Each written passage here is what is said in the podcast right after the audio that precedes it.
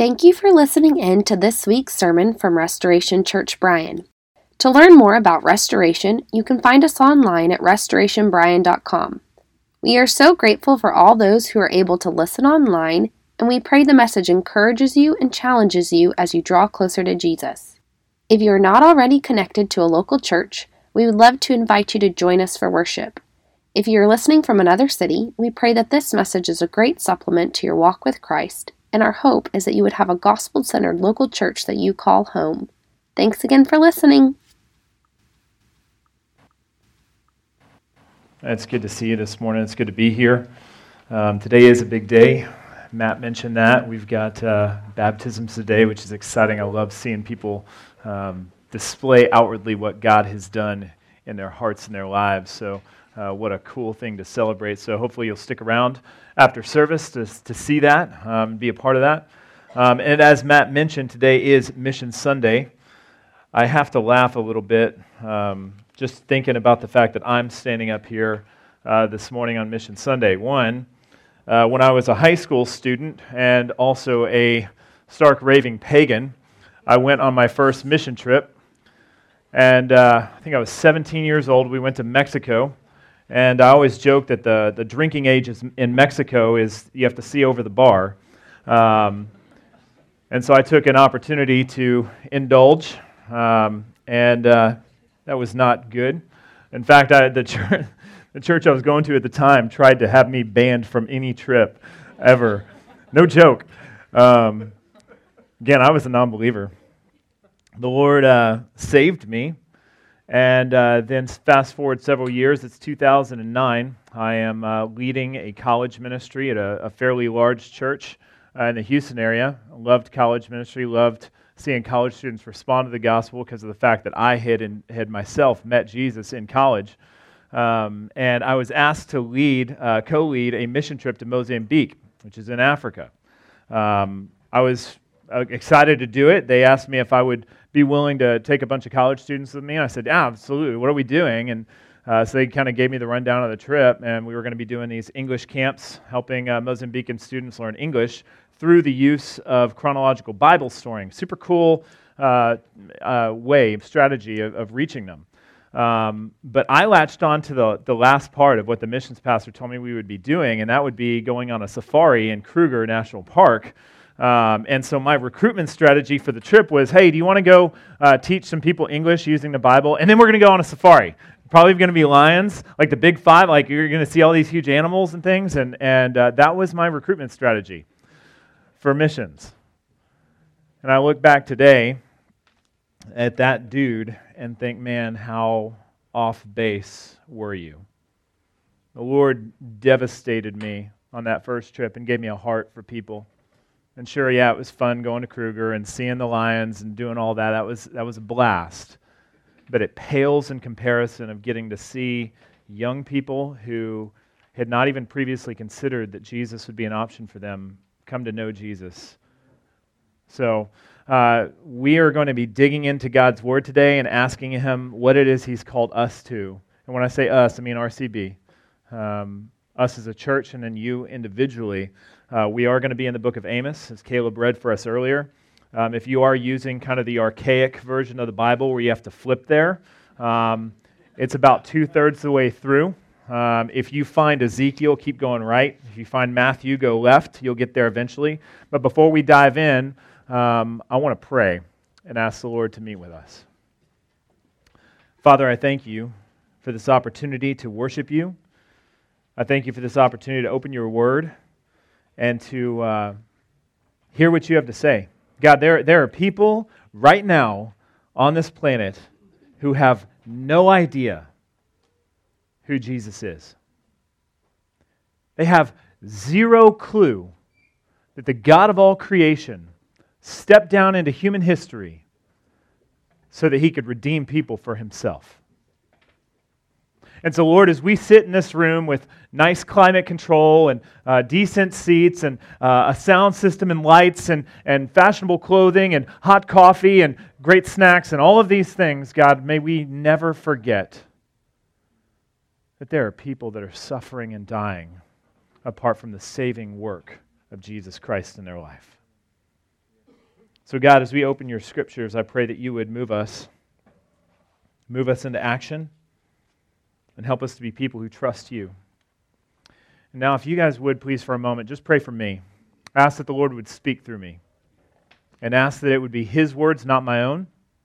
That if something comes out of my mouth that's not of him, that it would blow away like chaff in the wind.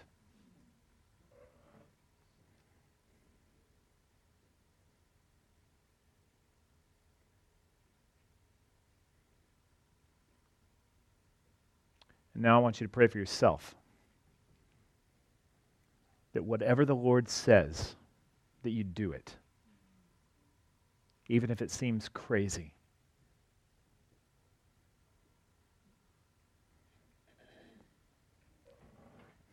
Well, Father, we love you. We praise you. We ask that you'd be here, that you would be exalted, that I would get out of the way, and that you would be seen.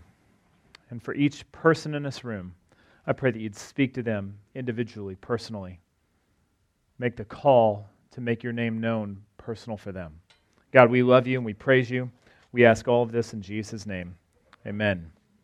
So, we already read through our passage. Caleb did that for us earlier, and, and uh, I want to try and pick up on what Amos is saying. Um, after all, this was written by a shepherd 2,800 years ago. Um, so, again, there's some archaic nature to this. Uh, it's written by a dude who he hung out with sheep all day long. And he lived almost 3,000 years ago. What on earth could this have to do with our lives? So, I think we may have a little bit of a dif- difficulty even kind of comprehending what he's saying, but I want to walk through it and we can begin to pick it apart and see what he's saying. So, uh, again, Amos chapter 6, I'm going to start in verse 4 and read through verse 6. It says this Woe to those who lie on beds of ivory and stretch themselves out on their couches and eat lambs from the flock and calves from the midst of the stall, who sing idle songs to the sounds of the harp, and like David, invent for themselves instruments of music, who drink wine in bowls and anoint themselves with the finest oils. So, for those of you who are not in the room and maybe listening to the podcast, some pictures popped up on the screen behind me that help us to see that perhaps this prophet who spoke 2,800 years ago may be speaking more directly into our lives than we could possibly have imagined. We live in a day where we're told that we need to replace our mattresses every eight years. And to do that, you have to sell a kidney or mortgage your house because they cost as much as a used car, sometimes more. We also live in a time where our couch is kind of the centerpiece of our home, where we spend countless hours lounging, watching TV, and enjoying ourselves. As Americans, over the next year, you will eat, on average, 224 pounds of meat. We're a culture that's saturated with music, whether through earbuds that are plugged into the side of your head or your car speakers or even the speakers at the places where we shop. Music is constantly filling our minds looking for new and creative ways to express a message. We also live in a time where apparently you can buy a wine glass that will hold an entire bottle of wine. Apparently, some people need that. And then some of us are spending our child's college funds on essential oils. If you're an oily person, I'm sorry. so here's the deal all of this is slightly disconcerting because how did Amos start out this passage? He said, Woe to those who, and then begins listing all of these things off. So let, let me pause before we go too much further. Is Amos looking at us and saying, if you own a Tempur-Pedic mattress or you enjoy the occasional lamb chop, that you are in sin? I'm going to go out here and say, emphatically no. That's not what Amos is saying. In fact, I own a Tempur-Pedic mattress. before you decide to get rid of your mattresses and before you decide to make the crazy decision to stop eating meat and become a vegan, Lord bless you. Just kidding. This is not a prohibition against these things. We need to understand that first and foremost. The Lord doesn't look at us and say, that's sinful in and of itself. So, what is he doing? Amos is not going after the things that these people enjoyed, but rather the arrogance and the false sense of security that they were finding in these things. These people found these things, found their identity in these things, in their lifestyle. And the Lord was angry because people were pursuing these things rather than the Lord. This was their highest aim and they were missing the bigger picture. Instead of pursuing the Lord's calling on their lives, they pursued their own comfort, their own satisfaction, their own security, their own meaning. And it also came at an exceptionally steep cost to others, which we'll talk about in a moment.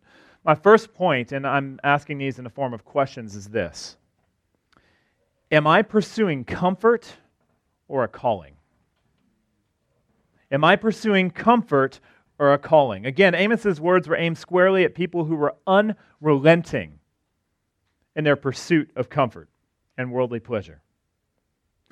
They were living in a peaceful time in Israel at this point. Uh, they were stable politically, they had a strong military, uh, and, and they had come into this season of, of prosperity where there was a lot to go around for them. And they had this mindset that because things were going well, because they had everything that they needed and more, that supposedly the Lord was pleased with them. That because they had all this stuff, this was evidence that God uh, was pleased with them and perhaps even approved of how they were choosing to live. But the reality was is that they were neglecting their, their one true love.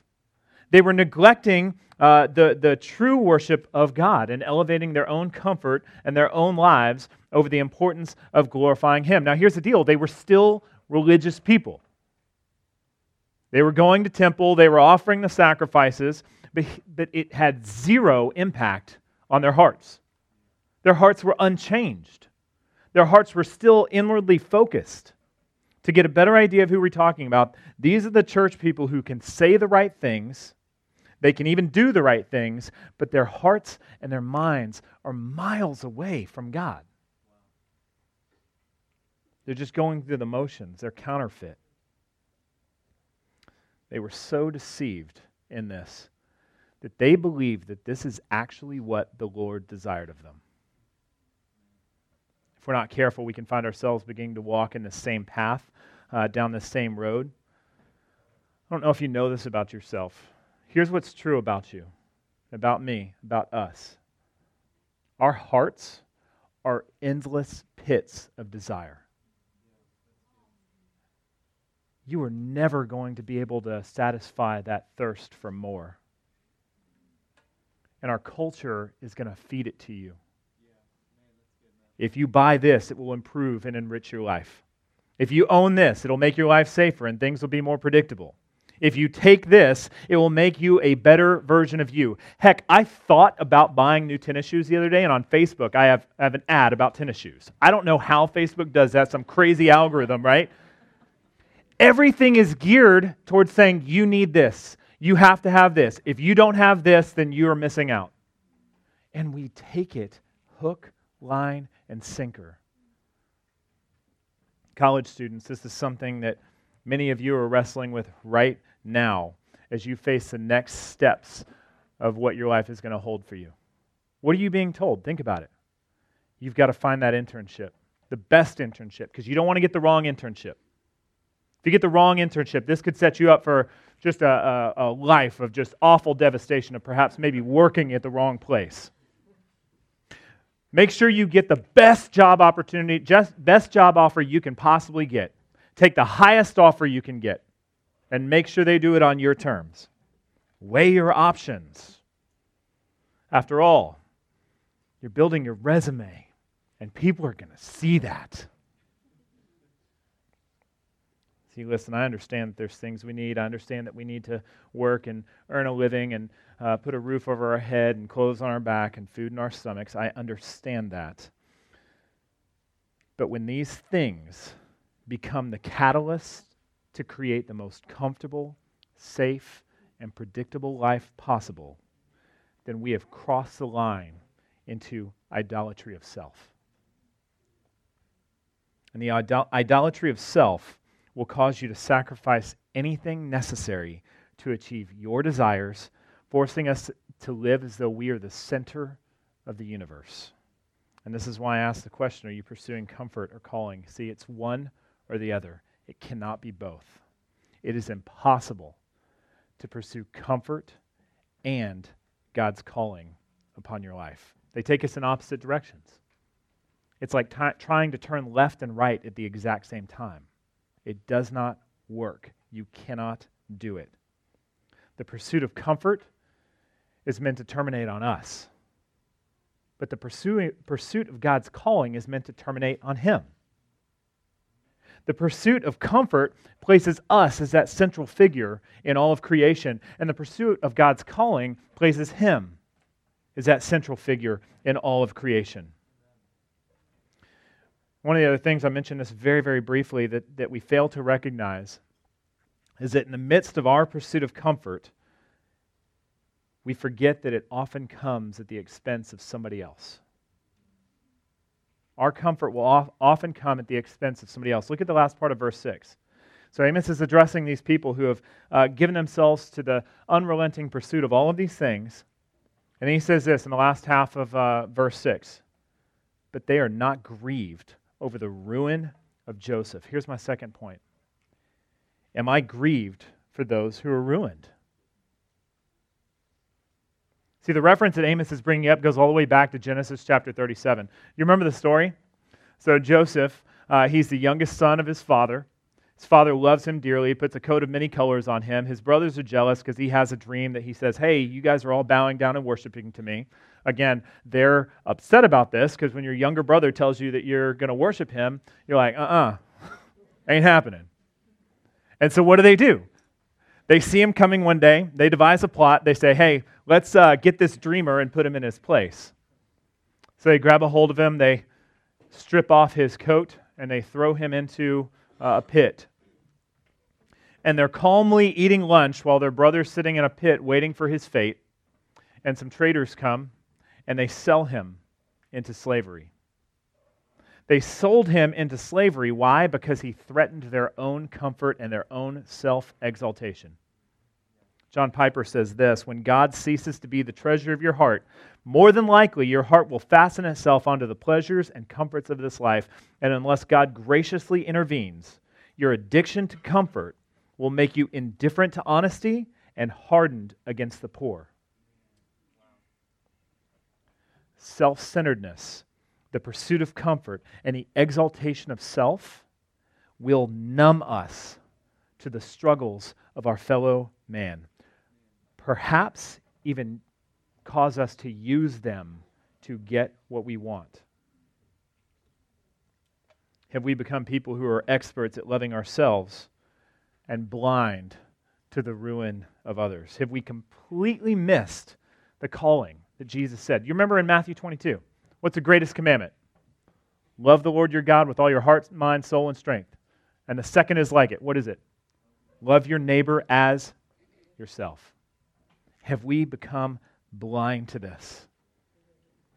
See, here's the deal it's really hard to be grieved by something that we either can't see or refuse to see. People in Amos's day were so absorbed in loving themselves that they had no care for those whose lives were being ruined on the altar, quite honestly, of their comfort. And sadly, the church, at least from my perspective, and I would, I would say the Western church, from my perspective, seems to have refused to see the reality of what's happening around the world. We've missed it. And it's reflected in what the church spends its time, energy, resources, people on. Programs that keep people busy, but have no emphasis on discipleship to send them out. Multiple services with different styles of music so that you can worship Christ how you want to. Buildings that cost millions of dollars and filled with all of the necessary accoutrements to keep you comfortable. We have become so inwardly focused that we have missed, we have missed the ruin of other people. People who are image bearers of God. So, what is it that we should be grieved by? Because this is a, a, great question, right? If we are to be grieved by something, what is that thing that should be breaking my heart? What is that thing that should be tearing up my soul and keeping me awake at night? How about this? There are over 5 billion people on the planet who do not claim Christ as their Savior. In reality, the number is much higher than that because many of the people who do claim Christ as their Savior have no idea who He is. But I digress. Of those 5 billion, 3.19 billion people live amongst what we call unreached people groups. This means that there is no significant Christian movement happening anywhere around them, and statistically, they will never even walk past somebody who has Jesus as their Lord, as their Savior, a Christian person. 3.19 billion people who, when their lungs stop transferring oxygen to their blood, and when their brain function ceases, any hope that they had on this earth will have evaporated into thin air, and they will pass into a Christless eternity. 3.19 billion. I can't even fathom that number. They live amongst these, the, the 1040 window. If you don't know what the 1040 window is, go look that up. Um, it, it's basically a gospel resistant block, uh, pretty much from uh, North Africa all the way over through Asia. And the natural question that I think that we would ask okay, yes, this is a grieving thing 3.19 billion people who don't have access to the gospel or don't have a significant Christian movement in uh, their people group. Uh, there are missionaries, right? Oh, yeah, yeah, there are missionaries. Well, good. Aren't the missionaries taking care of the problem? Okay. Right now, there are roughly 400,000 foreign Christian missionaries serving in the world right now. And this is Protestant and Catholic combined, so those are all together 400,000. For every 30 missionaries who deploy this year, only one of them is going to go to that 3.19 billion people. Only one. Currently, in this 1040 window area, there are about 13,000 missionaries working to minister to 3.19 billion people. I don't know if you're doing the math. That's one missionary for every 245,000 people. In other words, the odds are not good. This should grieve us. Let's talk for a moment about a specific place. Take, for instance, a place like Indonesia. Indonesia is the largest Muslim nation with approximately 234 unique unreached people groups. This represents around 170 million people who have little chance of hearing, much less responding to the gospel. And what is life like for an Indonesian, Indonesian Muslim? Listen to these words. There's a friend of mine who serves in Indonesia, and he says this Life for an Indonesian Muslim is in many ways hopeless. They believe that their best chance to get to heaven is by fulfilling all of the rituals and requirements of Islam. Saying the Shahada, praying five times per day, fasting during Ramadan, giving to the poor in hopes their charity will be returned to them, and going on a pilgrimage to Mecca if they're able. They have been raised to think that this is the way to heaven. Their life is one of rote ritual, even though most don't really know what the Quran actually says, only what others have told them that it says. Most will go to witch doctors and follow old ancestral animistic beliefs in addition to their Islamic rituals. It's common to see amulets, which are good luck charms, and fetishes, which are tiny little idols devoted to demons, hanging on their body somewhere, or perhaps in their home. But there is no assurance of heaven. Let that sink in for a second. There is no assurance of heaven. So they will devote their lives to doing all of this stuff without any assurance that they're ever going to experience this paradise after they die. He says this, he continues People are fatalistic. Everything's predetermined and therefore inevitable. And so they only live for today. Their faith is, out, is about doing without any inward change. And because of this, hypocrisy is rampant, corruption is found at every level of society, divorce is common, and trust is almost impossible to find. It is a truly dark lifestyle in which they live. Okay, so just try for a moment to place yourself into that setting. Try to place, imagine, imagine you're a Muslim in Indonesia. And that's what you're living for. All of these rituals, all of these things that you're supposed to do, paired with the fact you have zero knowledge of Christ. You don't know that the God of all creation desperately wants you to know him. You don't know that the God of all creation stepped down into human history, and whoever believes in him will not perish, but will have everlasting life. You don't know that this same God who stepped into human history also lived a life that we couldn't live and died a death that we deserved so that we don't have to die. You don't know that he rose from the dead three days later, effectively conquering Satan, sin, and death, so that we could then live and be set free. And you don't know that he's coming back one day to finally deal with the brokenness of this world. And somehow, somehow, even though Christ told his followers that all authority in heaven and on earth had been given to him, and he commanded them to go and make disciples of all nations, baptizing them in the name of the Father, Son, and Holy Spirit, teaching them to obey everything that, that I have commanded, that he's commanded. Somehow, even though Jesus said that, and there are 2.2 billion people on the planet that claim Christ as Savior, you have never heard.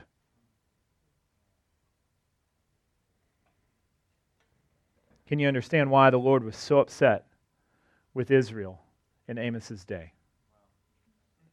Here's a news flash. This is heartbreaking to the Lord today. He grieves the fact that there are billions of people who have very little access to Jesus' name, perhaps none, who have very little hope of responding to the gospel. This should grieve us as well. So, how do we know if we're grieved? how do we know if we're sad? I mean, we can, we can come here and we can hear all of these numbers and we go, oh, that's so terrible. Um, and then immediately after service, it's like we go about our normal lives. We stuff our faces full of more meat and we go back to our homes where we're, we have everything we need. So, how do we know if we're grieved? I think the question is what is going to change as a result of me seeing the plight of people around the world? Will my spending habits change so I can leverage my resources for the expansion of the kingdom? Will I alter my life in such a way that I might play a part in these 3.19 billion people being given the opportunity to hear about Jesus? Will my prayer life change to be more focused on what God is doing among the nations? Or, this is crazy, will I answer the call to go? And make disciples. And I get we're talking specifically about jumping on a plane and moving somewhere, but I'm talking about go, make disciples. That's here as well. That's Bryan and beyond. What would our lives look like if we truly grieved over those who are ruined? In 1903, there was a 16 year old boy, brilliant kid, who graduated high school at the age of 16. Uh, he was born to a very wealthy family, um, and his name was William Borden. And in 1903, once he had graduated, his parents had gifted him with a trip around the world. Imagine that as a 16 year old kid who graduates high school. Your parents are like, hey, guess what? Go see the world. That'd be cool, right? So he graduates from high school and he begins to travel the world and he goes to places throughout Asia, throughout Europe, throughout the Middle East. And while traveling, he developed a deep burden for how bad people had it around the world and for the fact that they didn't have access to the gospel. And so he develops this, this deep burden for the lost and the hurting, and he decides that he's going to devote his life to serving in missions. That he is going to uh, reject this kind of American dream, and he's going to embrace the, the call to go, to help people find their hope in the Lord. One of his friends back home, upon hearing uh, of William's declaration to go, remarked this throwing said that William would be throwing his life away as a missionary to those heathens. People back home said that his life would be wasted. But my goodness, what a life well wasted. He had to answer the call of the Lord. And here's my third point Will I answer when he calls? Will I answer when he calls? See, William Borden answered that call at 16 years old. Amos answered that call. Look at chapter 7, verses, I'm going to read 14 to 16.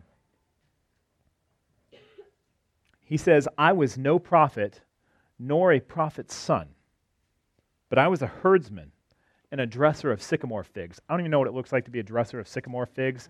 I just don't think the wealthy people and the influential people did that. But the Lord took me from following the flock, and the Lord said to me, Go prophesy to my people, Israel. Now, therefore, hear the word of the Lord. Amos wasn't a religious leader. He hadn't been trained in some prestigious seminary. He had zero influence to speak of. He wasn't from a family of means. He was a herdsman and a dresser of sycamore figs. God called him to go, and look at his response. God says, Go, prophesy to my people Israel. And I don't know what this interaction between him and the Lord looked like. I don't know if he was like, Yes, Lord. I, I don't, it doesn't say that here. What's the next thing he says? Now, therefore, hear the word of the Lord. He goes straight into action when the Lord calls without an ounce of argument. At least it's recorded here. This is simple obedience when William Borden, going back to him, experienced this call of the Lord, he obeyed.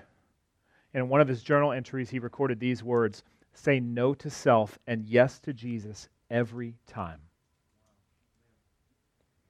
He even rejected the opportunity to make tons of money back home. You know, when he graduated, he graduated from Yale and then went to, went to Princeton Seminary. He had big job offers to do influential and powerful things, and he rejected all of them he rejected the opportunity to make tons of money. Why? Because he was grieved over the fact that there were Chinese Muslims who were perishing apart from the saving knowledge of Christ. So when he graduated from Princeton, he boarded a boat in December, December of 1913 and he headed for Cairo, Egypt. He was going to stop there and spend some time studying Islam and, and Arabic. He wanted to know uh, how to better reach uh, the, the Kansu people in, in China. And on April 9th, 1913, just four months after arriving in Egypt, William Borden died of spinal meningitis. He was never able to step into that mission, that thing that he had dreamed of and probably none of you have ever heard of him. But I will tell you this there is not a doubt in my mind that he answered the call of the Lord. Written in the back of his Bible, his family read these words No reserves, no retreats, no regrets. he exemplified what it looked like to pursue God's calling over his own comfort. On his gravestone today in, in Cairo, these words are inscribed Apart from faith in Christ, there is no explanation of such a life. Apart from faith in Christ, there is no explanation of such a life. Will this be said of us? Will other people look at RCB and say, apart from faith in Christ, there is no explanation for such a church? Or will we simply be another church settling for the status quo, planning lots of events that keep you busy, but never send you outside these four walls? I don't know about you, but I want to impact eternity. I'm not willing to settle for the status quo. I know that Pastor Jonathan and Pastor Kevin, they aren't willing to settle for the status quo either. And my prayer is that you're not willing to settle for the status quo. He's called us to more. Restoration Church Bryan is not and will not exist as an end unto itself. We won't we will pursue the calling that the Lord has for us and reject the pursuit of comfort. We will spend ourselves boldly on the calling the Lord, of the Lord to make disciples and plant churches. We will be grieved over the ruin of people around the world, of those billions of people who have no access to the gospel. We're going to refuse to ignore the plight of our fellow man, both here in Bryan and beyond and we will answer when the Lord calls. He will lead us outside these four walls. And if you're sitting here as a member of RCB thinking this is it, then you are deluded. We have to break out of these four walls to impact people. Up until now, the Lord has allowed us to invest ourselves in places like Guatemala, Kenya, the Middle East. And we've seen the Lord move in some pretty powerful ways, but this is just a drop in the bucket, and we have only just begun, Lord willing. We believe that the Lord has called us to look for ways to make disciples and plant churches in Indonesia. Your church leadership has been praying about this. We've thought about this. Where do we want to invest time, energy, resources, people? Where do we want to send our people? And Indonesia kept coming to the forefronts of our hearts and minds. We don't know what this is going to look like, but we want to be faithful to what He has said when He told us to go. And we are praying that we could be a part of seeing some of those 170 million people in Indonesia who don't know Christ. That we would be a part of seeing some of the unreached reached. And if the world wants to look at us and tell us that we are wasting our lives, then so be it. We will have lives well wasted. But know this that a life wasted upon the altar of the Lord is no waste at all, but rather the most dignified and meaningful use of a life possible.